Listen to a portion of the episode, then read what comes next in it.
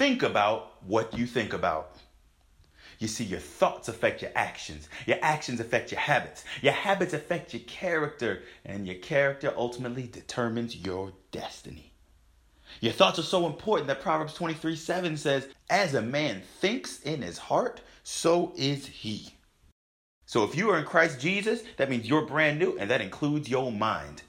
Well, you have to keep your mind new. Keep weeds from coming in there. Keep intruders and enemies from even stepping foot and even coming near there.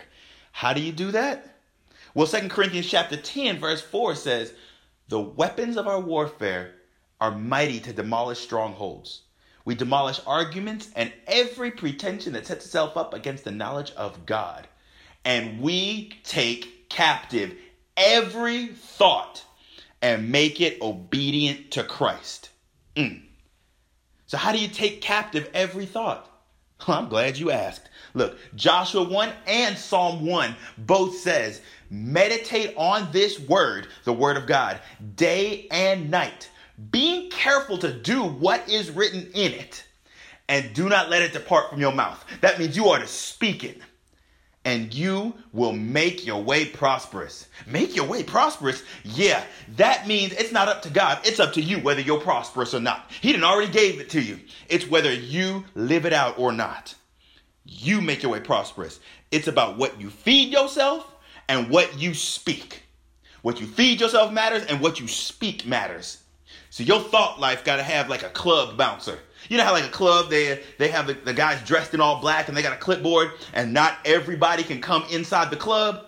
Your thought life got to have that. Every thought can't just come in. They just can't get in your heart and stay in there. If a thought comes up that's contrary to the word of God, you're like, whoa, whoa, whoa, whoa. That ain't real. That ain't right. Get up out of here.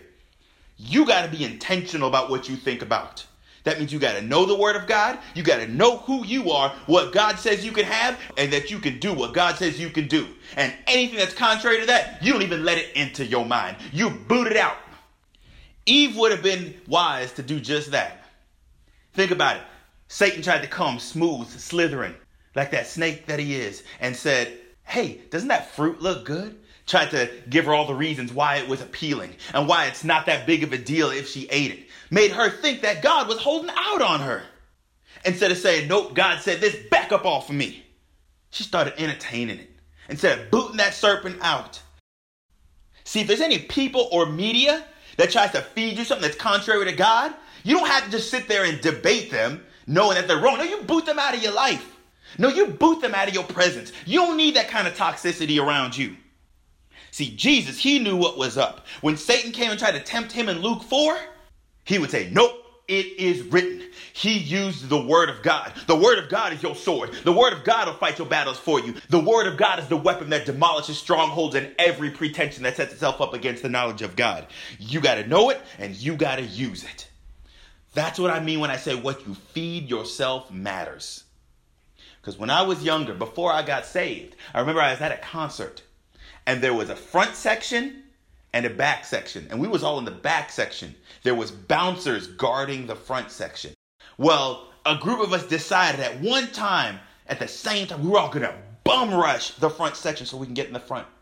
And sure enough, as a bunch of people at the same time went forth, some people got caught, they got arrested, but a lot of people got through because it was way too many people. That's what it's like if you're feeding on negativity, garbage, toxic music, toxic conversations, and things that don't match up with the purpose, plan, present, and future that God has for you. That's why I say you're going to have to make executive decisions. Certain things got to be cut off and replaced with other things in your life that's healthy for you. And it's up to you and me speaking to you right now, I believe God wants to use to encourage you that you are who God says you are. You can have what God says you can have. You can do all that God says you can do. You belong to God. Your identity is in God. If your identity is in achievements, you'll always need to achieve more. If it's based on other people's opinions, you'll always be a people pleaser. But I'm here to tell you if it's based on the word, it'll transform your heart, your confidence, your attitude, your decisions, your health. I want you to know Deuteronomy 28, verse 8 says, The Lord commands a blessing on you and in all that you undertake. Everything that you put your hands to is blessed. That's what God calls for you. I'm here to encourage you that if you walk in obedience to God, that the Lord commands the blessing on you and in everything you put your hand to. Deuteronomy 28, verse 8. All the people will see that you are blessed and called by the name of the Lord. Psalm 128, you walk in God's ways, you eat the fruit of the labor of your hands. You're blessed and it is well with you. It even says in verse 3 that your wife will be a fruitful vine. Your children are blessed and filled with the Holy Spirit. People will know and see that you are called by the name of the Lord. What God has for you is not just for you you, but your family and everybody you come in contact with. You are a blessing. You're a light in the darkness. You have favor and it shows. You have confidence, boldness, peace, joy, rest, and everything else God has for you. You have victory that you live out and you share. And I'm here to declare that I rebuke any toxic mindsets that used to be your rhythm. And it is replaced with a new normal created in Christ Jesus and transforms your habits, your words, your present, and your future.